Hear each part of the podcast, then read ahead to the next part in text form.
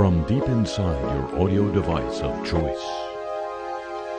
Well, ladies and gentlemen, um, I think it's a- appropriate time now to explain to the kids what an H bomb is. It's been a while. Um, I'm not. I'm not the person to do that. Although I, I do, among my academic distinctions, boast the um, situation of having been taught physics, dumbbell physics, but physics, by the father of the H bomb. But he didn't teach me what an H bomb was or is. But now I think, you know, because the kids, they never heard from the H bomb before. But sp- just on that subject, since it seems to be in the news, this in the news of AfPak department. Because where where did North Korea get its nuclear know-how? Didn't get it from from uh, well, we don't think they got it from the Chinese. We don't know. But here's a clue.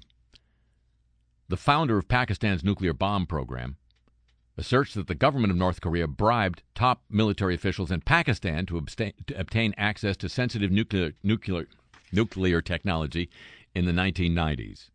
It's our old friend A.Q. Khan, the father of the Pakistani bomb. All these bombs have. Where are the mothers when we need them? He said he has made available documents, this is according to the Washington Post, in a story from a couple of months ago that I just re- retrieved from the uh, memory hole. He says he has documents that support his claim that he personally transferred more than $3 million in payments by North Korea to senior officers in the Pakistani military. He says they subsequently approved his sharing of technical know how and equipment with North Korean scientists. Khan has also released what he says is a copy of a North Korean official's 1998 letter to him, written in English. Well, there's progress that spells out details of the clandestine deal. Some Western intelligence officials and other experts say they think the letter is authentic and that it offers confirmation of a transaction they long suspected but could never prove. Pakistani officials, including those named as recipients of the cash, have called the letter a fake. You recall just last week, Pakistani officials were outraged that President Trump uh, had called them out publicly about their support for the Taliban, which they also described as fake. It's all fake. I think Pakistan. I, I've never been there, so you can't prove by me that it, it exists. Khan, some in his country hail as a national hero, the father of the Pakistani bomb. You see, is at odds with many Pakistani officials. Of course, they always said he was a lone wolf, a rogue in selling nuclear secrets to North Korea as well as Libya. Tom, that would be Libya. Mm-hmm. And um, I think Iran. I'm not sure. Anyway, the Pakistani officials say, no, no, no, no, no. It was all AQ Khan. By the way, because he was such a rogue, because he besmirched the good name of the Pakistani military, he's never been charged with anything in Pakistan. He's never been allowed by the Pakistani officials to be questioned by the Americans. He is, I think, still under house arrest, but a nice house. U.S. officials have worried for decades about the potential involvement of elements of Pakistan's military in illicit nuclear prol- proliferation, partly because terrorist groups in the region and governments of other countries are eager to acquire nuclear know how. The transactions in this episode would be directly known only to the participants, so the assertions by Khan and the details in the letter couldn't be independently verified by the Washington Post. Oh no!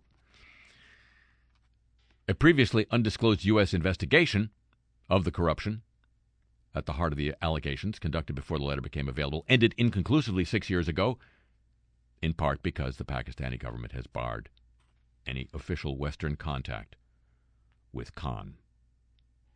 Pakistan's confirmed shipments of centrifuges and sophisticated drawings helped North Korea develop the capacity to undertake a uranium based route to making the bomb, in addition to its existing plutonium weapons. It's belt and suspenders time. Late last year, North Korea led a U.S. group see an, a uranium enrichment facility and said it was operational. The U.S. officials said they hadn't seen the letter of the Khan released previously, so it came as a surprise to them. It's our friends, the Pakistanis, ladies and gentlemen, helping out wherever they can. Let's start right out. Hey, what happened? Fat. we'll we'll get to that but in the meantime, remembering Walter Becker. Hello, welcome to the show.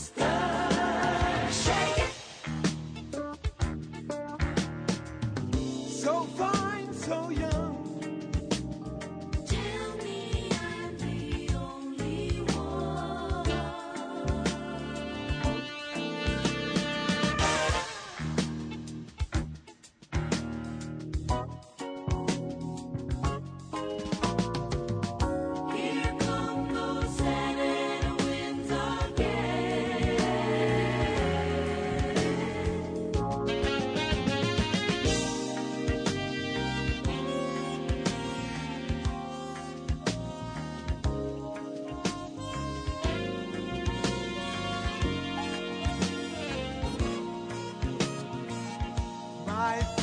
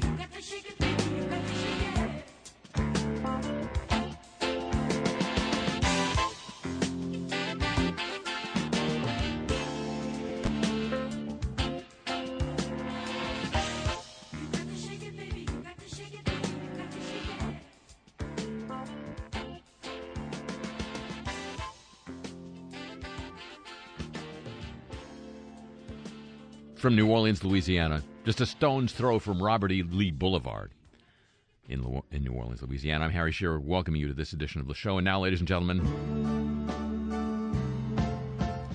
Our house is a very, very, very smart house.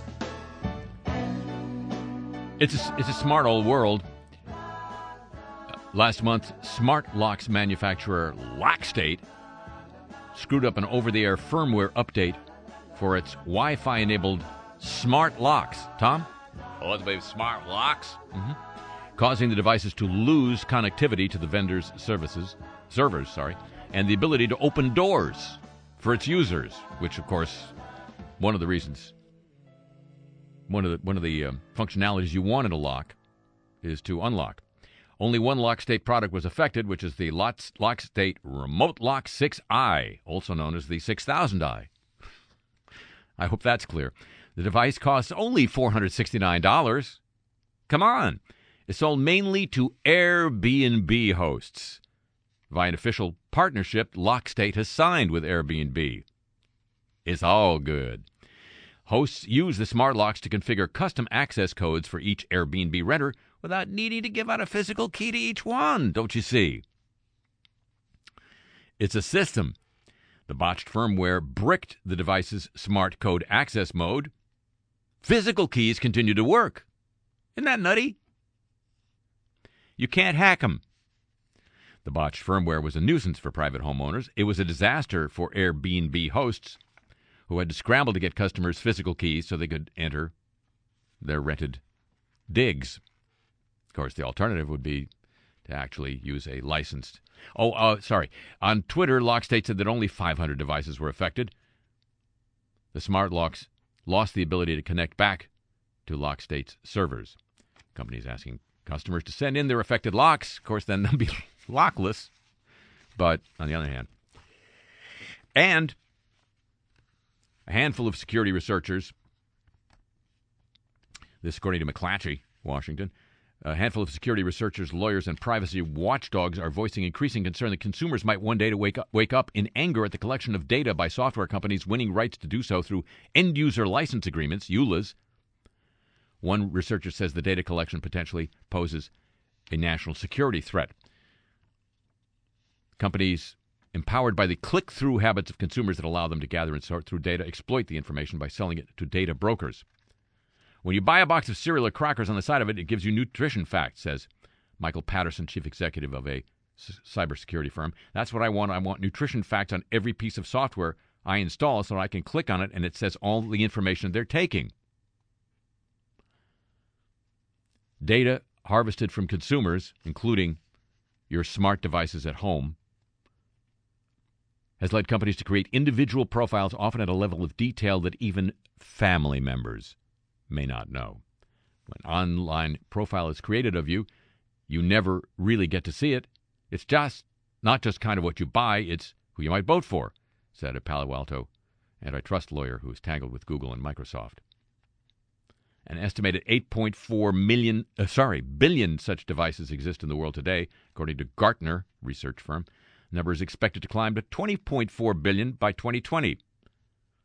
It's getting worse because the Internet of Things is like where your location is, how much your heart rate is going, and what you're saying with these new voice controlled devices, says a co founder of a Massachusetts security company. He's concerned enough about privacy that he avoids all voice activated devices in his own home out of concern they may be feeding his private activities back to manufacturers.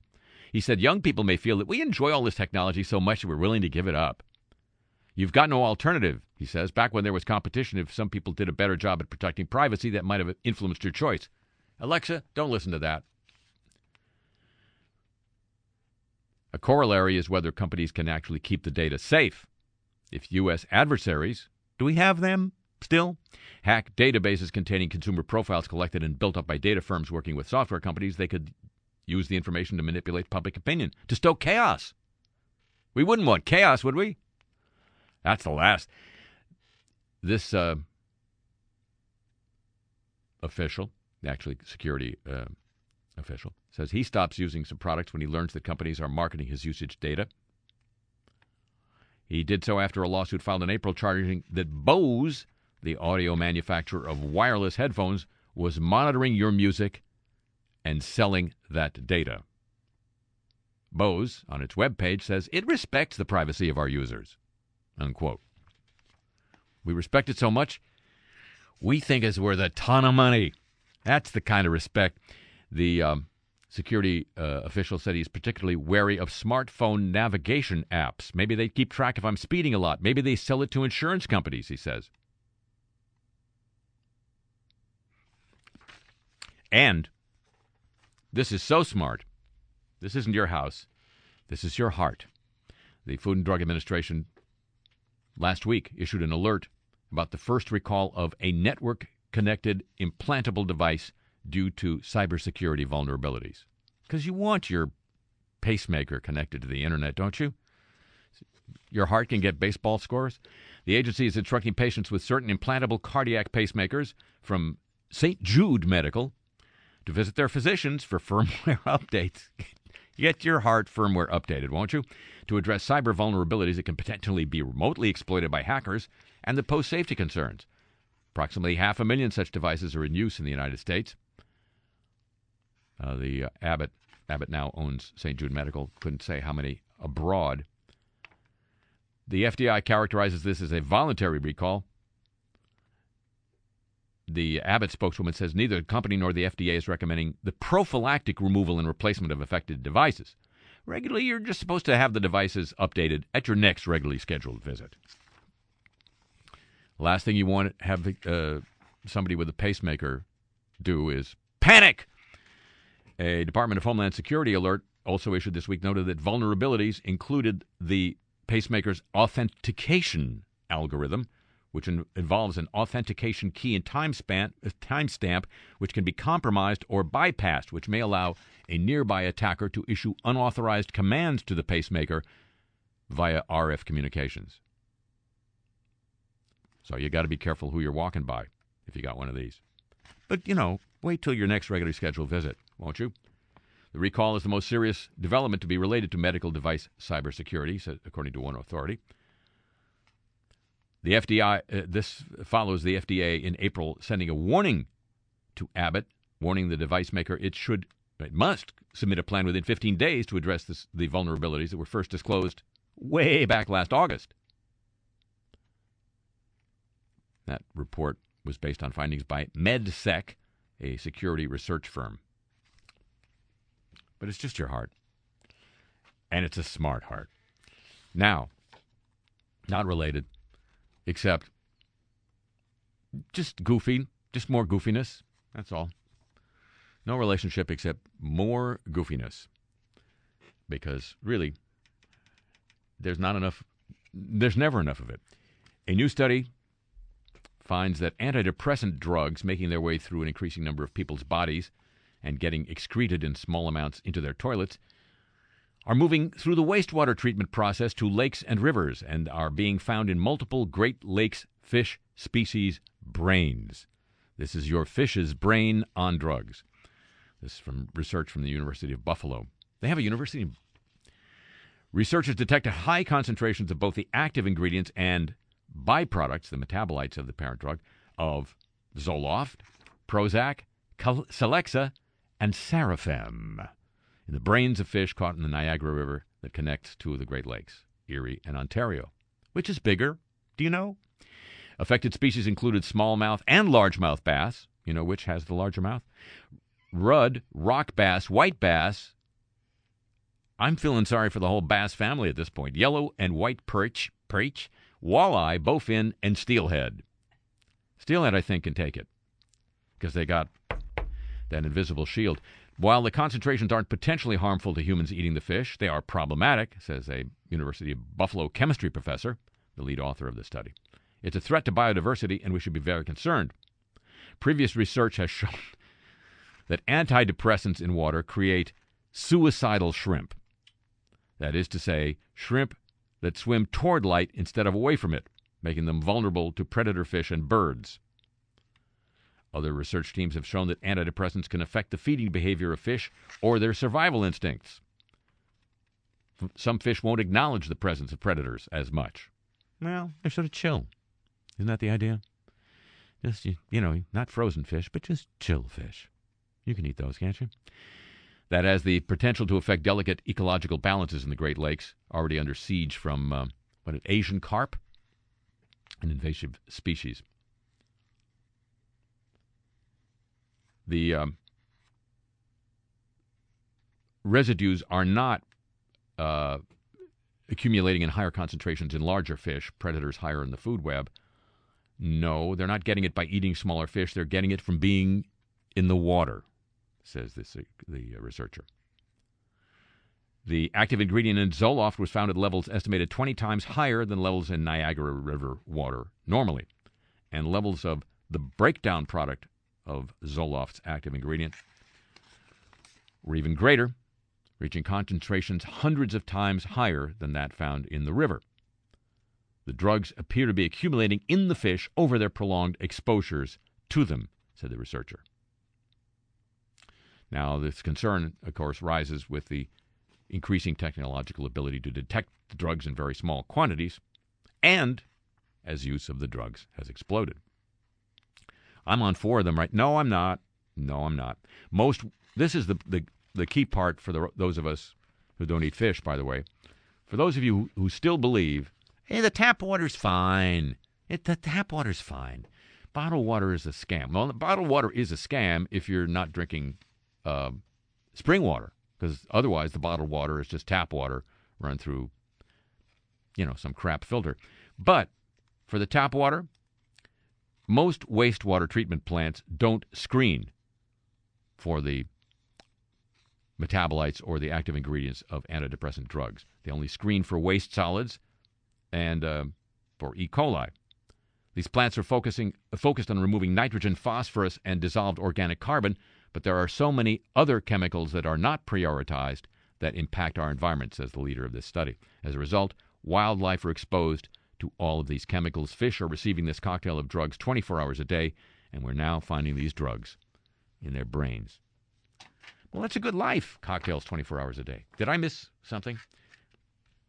This is your brain. This is your fish's brain on the war on drugs, ladies and gentlemen. And now.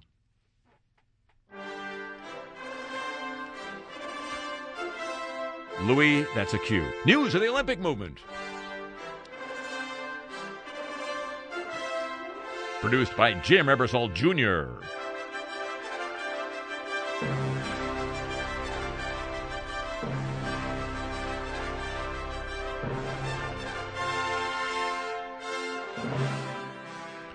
Dateline Pyeongchang, South Korea.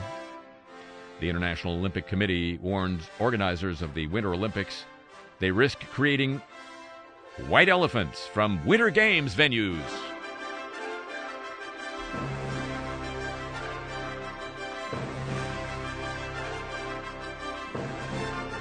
Yeah, that's a headline. Now, the IOC is warning about white elephant venues. Join the club completing a final full inspection visit before the February 9th opening of the Winter Olympics next year, assuming that you know North Korea doesn't blow it up. An IOC panel predicted a, a successful Olympics, but said, "quote definitive legacy use for several venues is still outstanding." By outstanding, they don't mean swell; they mean waiting, waiting out in the uh, cold. The IOC has once again requested that final plans be presented as a priority. They said. Olympic venues that lie underused after the Games is a long-standing problem, according to the Associated Press. Yeah, they know. Lately hurt the reputation of the 2016 Olympics in Rio. Was wait, that was just last year. Check out the uh, Bird's Nest Stadium in Beijing too. The IOC voiced its concern in South Korea, quote, despite legacies being identified in the bid and different options being presented over the past seven years, unquote. Meaning, you talked about it. What are you going to do? Organizers there remain upbeat that the two week Winter Games will promote South Korea, which has been distracted by political corruption scandal and presidential impeachment. Aside from that, look, the Olympics! Look! We want to make these the best Winter Games ever, says the president of the organizing committee. Aren't they always? Isn't that part of the rules? Slow ticket sales at home and abroad, plus low key promotion in South Korea, have also been identified as priorities to work on. A new phase of ticket sales starts next week. Lower prices? Doesn't say. And Pyeongchang 2016 or 2018 insists that recent problems at Samsung, including the five-year jail sentence awarded to its de facto head, will have no impact on the finances and running of the games. Samsung is a major sponsor of next year's event, as well as a member of the International Olympic Committee top scheme, the Olympic program sponsorship scheme. Huge influence in South Korea. J.Y. Lee has been the effective head of the group due to the illness suffered by his father. He was found guilty last week of giving bribes to solicit support from the ousted South Korean president and her, quote, advisor. He was also convicted of embezzlement, perjury, and hiding assets overseas, but he's planning to appeal all charges. Samsung is a global sponsor of IOC, while at the same time a local sponsor of Pyeongchang 2018. Such a conflict of interest is usually not allowed, but the IOC granted that, says the chair of the organizing committee. Sponsorship from Samsung, he says, has, was established a long time ago. Samsung is one of those present, uh, three presenting partners of the Torch Relay. Promotion of the games has been a major challenge, while organizers have also struggled to raise funds independently of those allocated by the government. Well, that's always true. But yeah, Samsung is sponsoring the Torch Relay. Just for their technical expertise, they know how to make the torches burst into flames. The Olympics. It's a movement. And we all need one. Every day.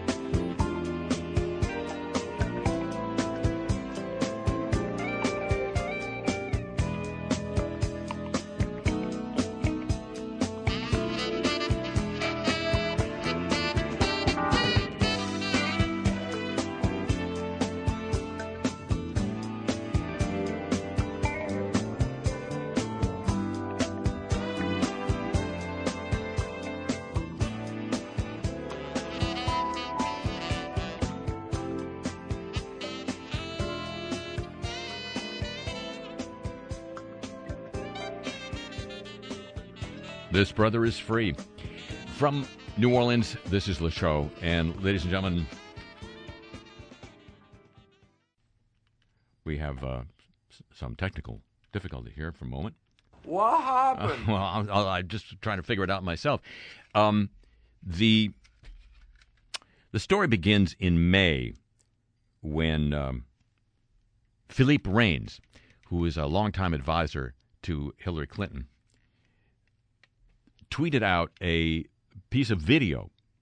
The video was an excerpt from uh, Philippe Reines' uh, rehearsals.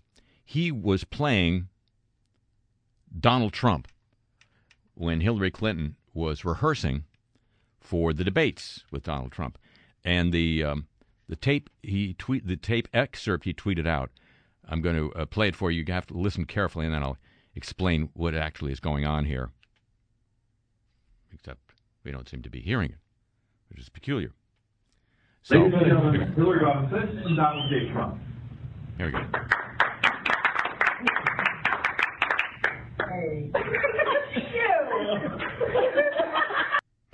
So what's happened is they're being introduced, Hillary Clinton and Donald Trump. Uh, they meet each other halfway between the podiums, between the lecterns. Excuse me. Uh, she offers her hand to shake his hand. He, Philippe Reines, playing Donald Trump, starts to hug her, and she pushes him away. And uh, uh, that's why the laughter. As and he keeps trying to hug her, and she keeps pushing him away. This was before the second debate. Now, we have um, been in receipt, we in the uh, general public this week, of uh, an excerpt from Hillary Clinton's uh, memoir of the campaign. What happened? Yeah, It's called What Happened.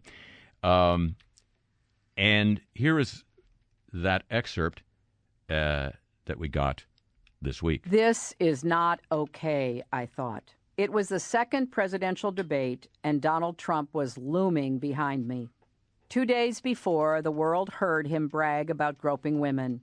Now we were on a small stage, and no matter where I walked, he followed me closely, staring at me, making faces. It was incredibly uncomfortable. He was literally breathing down my neck. My skin crawled. She writes she had a choice. Do you stay calm, keep smiling, and carry on as if he weren't repeatedly invading your space? Or do you turn, look him in the eye, and say loudly and clearly, Back up, you creep? Almost as if she hadn't expected it. Sounds like another edition of.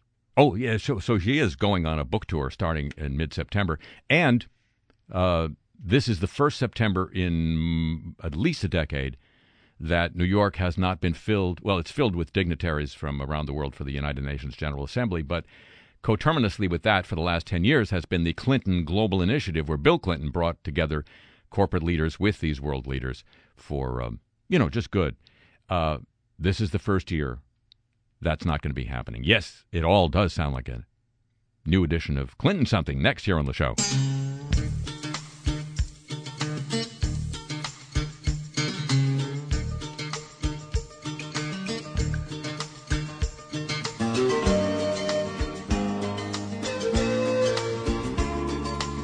Clintonsomething. The wilderness years.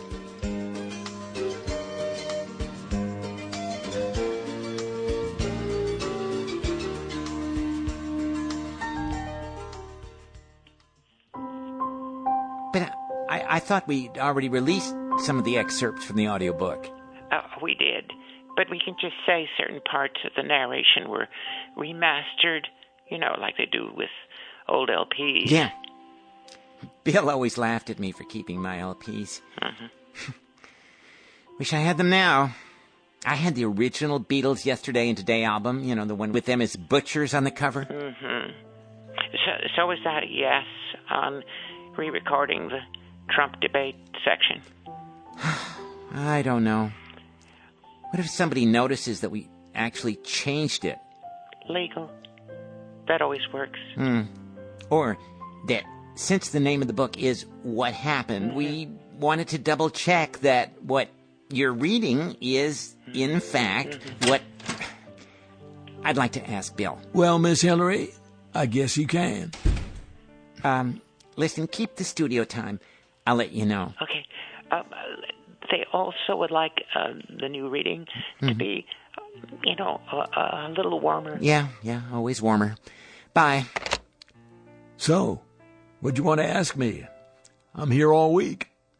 What is this? Q&A night at the Improv? No, hun. I really am here all week, and next week, and the week after that. No big CGI forum this year. No reason to go into the city.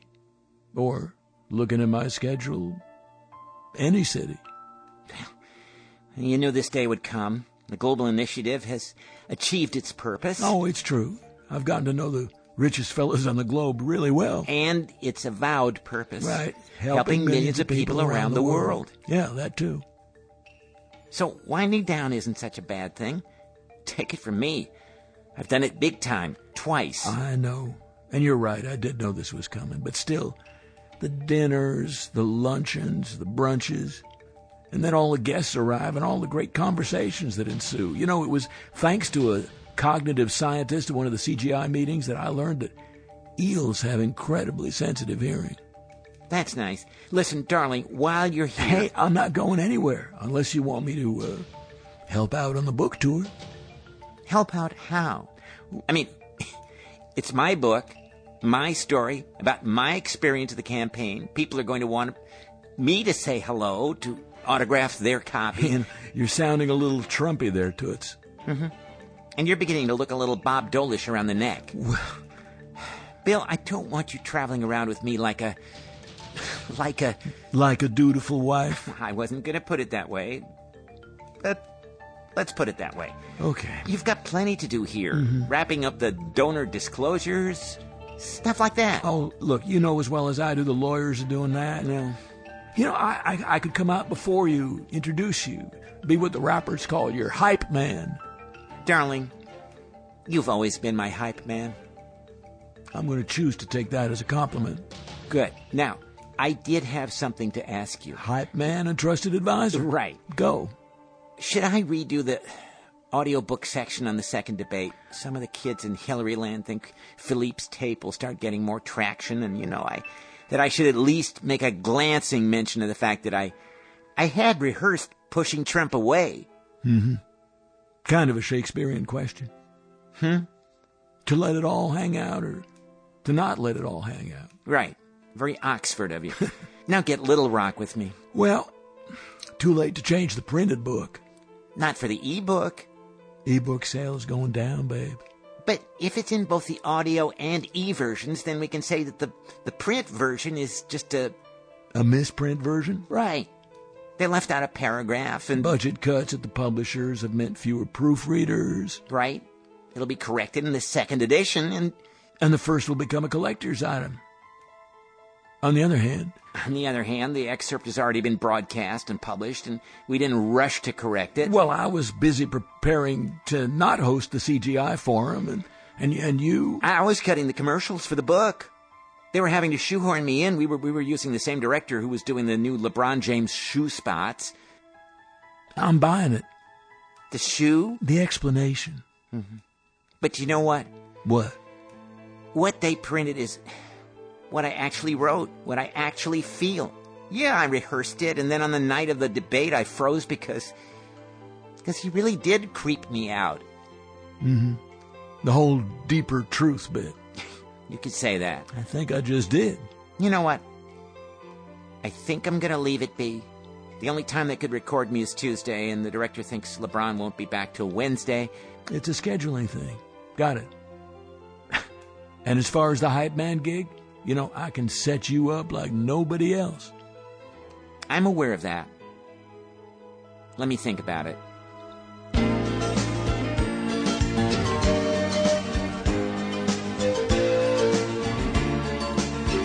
Youthful angst and mature reverie. Together they add up to Clintonsomething. The wilderness years.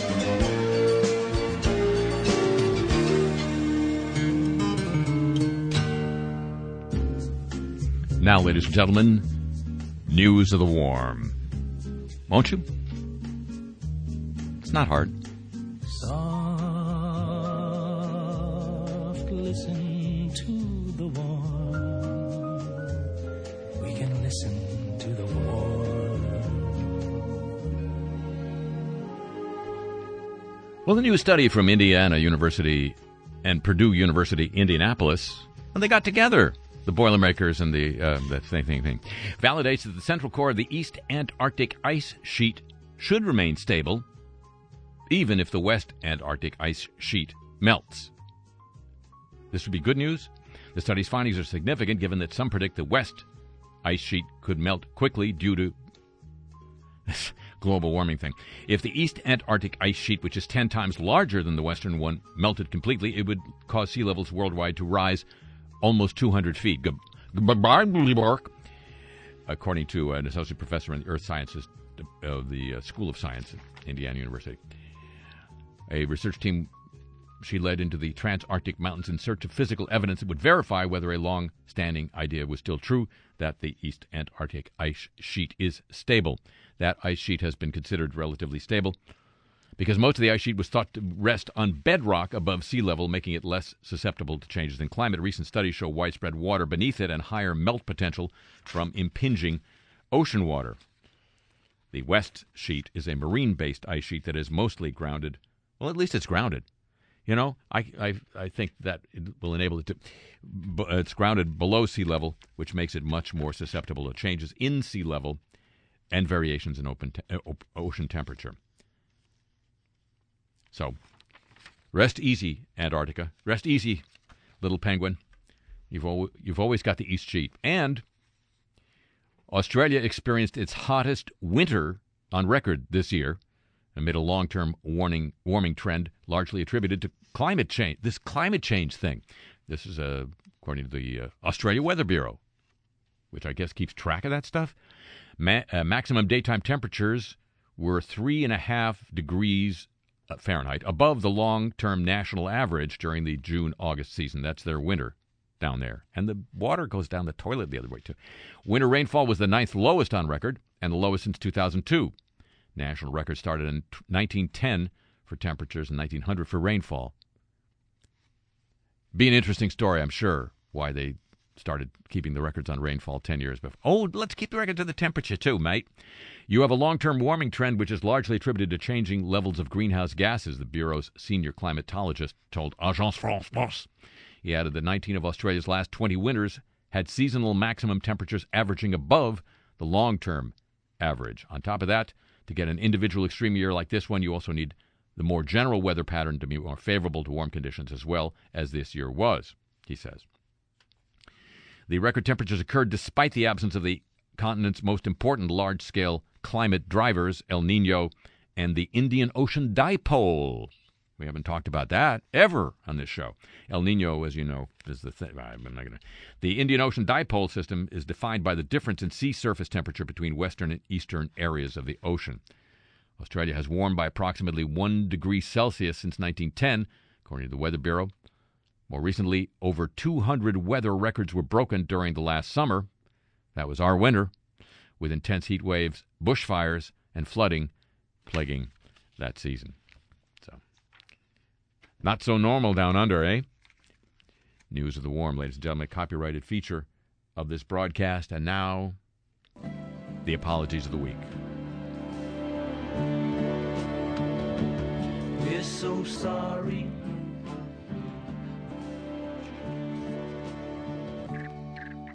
A St. Paul, Minnesota police officer has apologized for his behavior in a Facebook video recorded this week.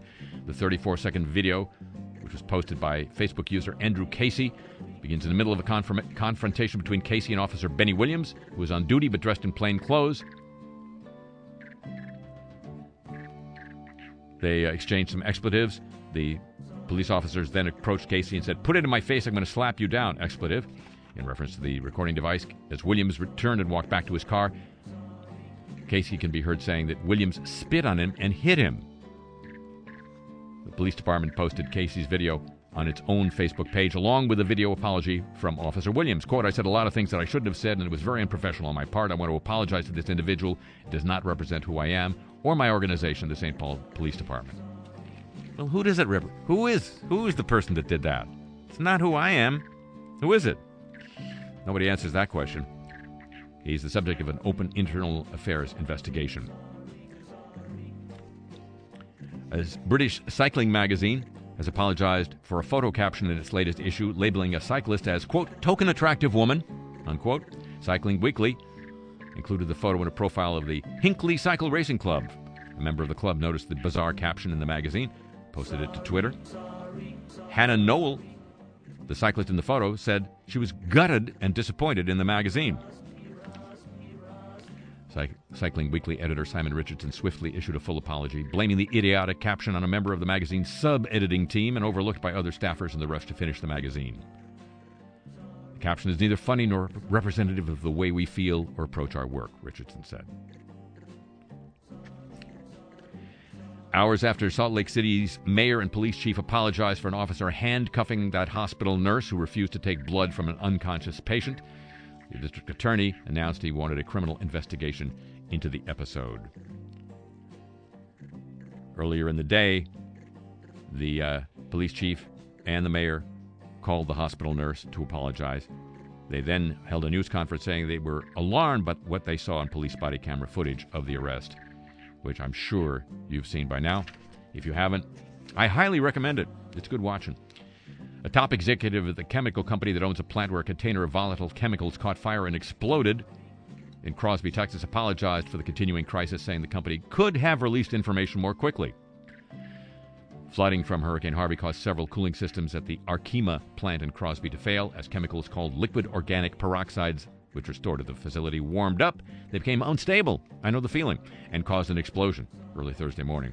Arkema said Friday it still cannot access, access the plant it's uh, north, northeast of downtown Houston and expects eight other containers of organic peroxides to ignite in coming days. So get your tickets now. A Missouri lawmaker says in a Facebook post that he hopes whoever placed paint on a Confederate monument in Springfield is found and hanged. Republican State Representative Warren Love, Warren Love, said in the host in the post, he said he hopes he Whoever vandalized the monument is hung from a tall tree with a long rope. He later told the Associated Press he didn't really mean that. I, I, I wonder what he did mean. I wrote this as an exclamation on another post. Most of you know, most of you that know me know that I say a lot of cowboys saying. It was a stupid remark, and I'm sorry to everyone that it offends. It was a cowboy saying. Don't you know? The Seattle Times has apologized for a mistake in a map that skipped over the state of Mississippi and moved Alabama adjacent to Louisiana. Ugh.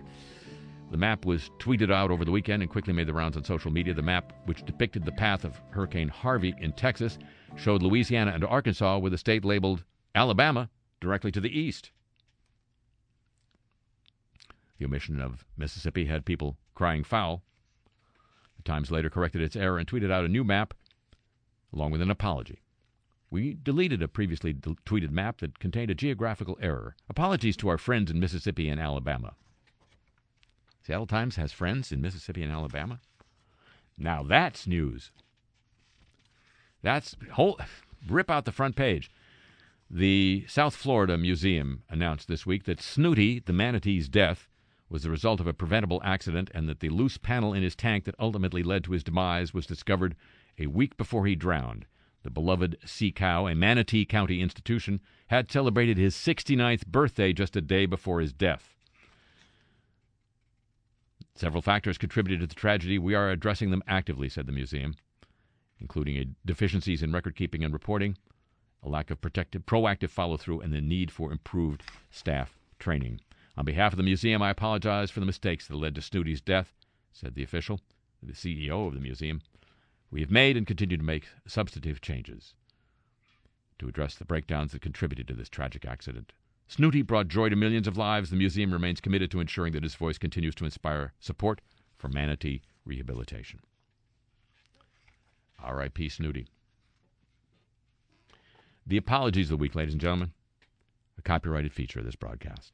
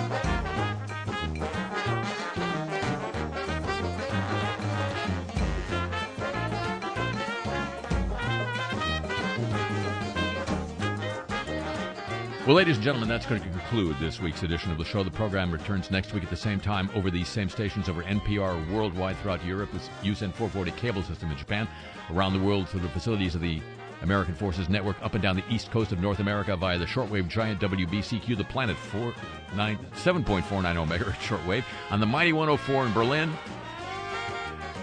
on the equally mighty Soho Radio in London, around the world via the internet. You've heard of it at two different locations, live and archive whenever you want it. HarryShearer.com com, and KCSN.org. Available for your smartphone through Stitcher.com and available as a free, free podcast at Sideshow Network, SoundCloud, TuneIn.com, iTunes, and WWNO.org.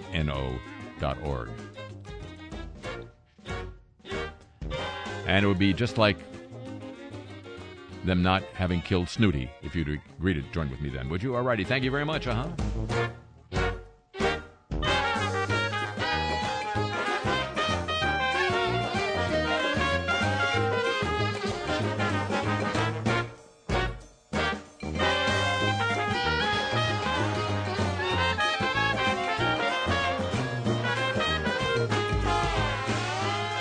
A tip of the show chapeau to the San Diego, Pittsburgh, Chicago in exile, and Hawaii desks.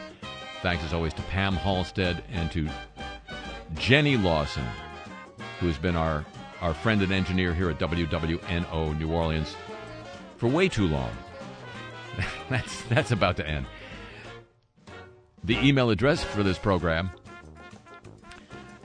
a playlist of the music heard here on, and your chance to get Cars I Talk t-shirts with caricature, caricatures of the Karzai brothers. Have I ever mentioned that before? Have I ever screwed up mentioning it before? All of that at harryshearer.com.